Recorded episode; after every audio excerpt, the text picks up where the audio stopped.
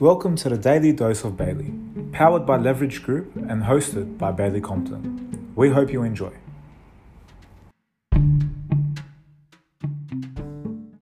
Hi, welcome to the uh, 16th of September 2021. It's our second part in our tax series about property owners. And today I want to talk about goods and services tax. This is a tax which came up in, started in the year 2000 same time the Olympics started, actually. Actually started about two months before the Olympics and was actually introduced by the Howard government. Property, it's a bit iffy and you need to be very careful of GST. If it's on a residential property and it's your own property, so if if Jack owns a property and he wants to sell it and it's a house, they don't have to pay any goods and services tax. So residential property is goods and services tax. And in simple terms, a residential property is a dwelling. It's a place where you live or anyone else can live. Now this applies to all residential property, not just your principal place of residence, like we land tax last week we talked about your principal place of residence. Every residential property is exempt from goods and services tax. However, if you are a developer developing property, say you have you bought a piece of land, you put a couple of blocks on it, a, duplex on it, you become a developer, and that becomes GSTable. Um, and so you may have to pay GST.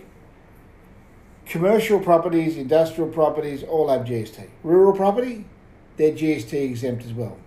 So residential slash rural property is exempt.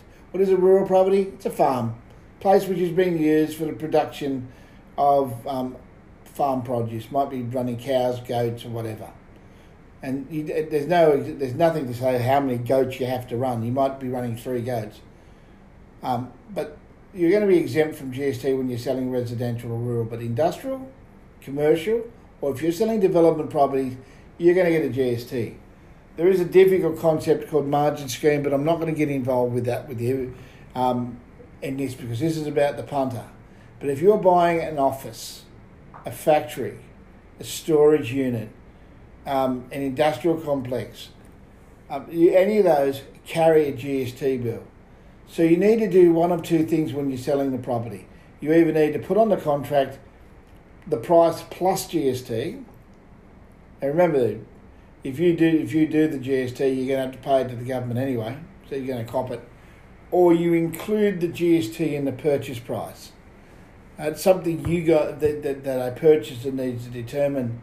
Um, often it's best to include the GST because it's easily more saleable, but that means one eleventh of your property price is actually going to be sent off to the government after settlement. So GST is applicable so when you're actually making a decision to sell commercial, industrial, or development property, you need to take into account that the taxman is going to put their hand out for one eleventh of whatever you get, and you need to talk to your solicitors about that advice. By the way, there is an exemption. There's one more exemption from GST, which is really, really important.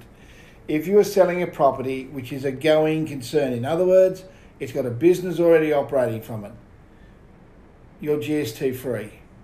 The best way to make a property GST free is put a lease on it. Even if you lease it back to a company which you have control of, that's enough.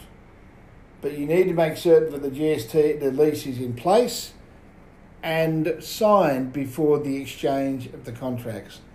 If you can put that lease in place and you have it in place before the exchange, you can avoid the impost of GST. I'm Bailey Compton and that's my dose.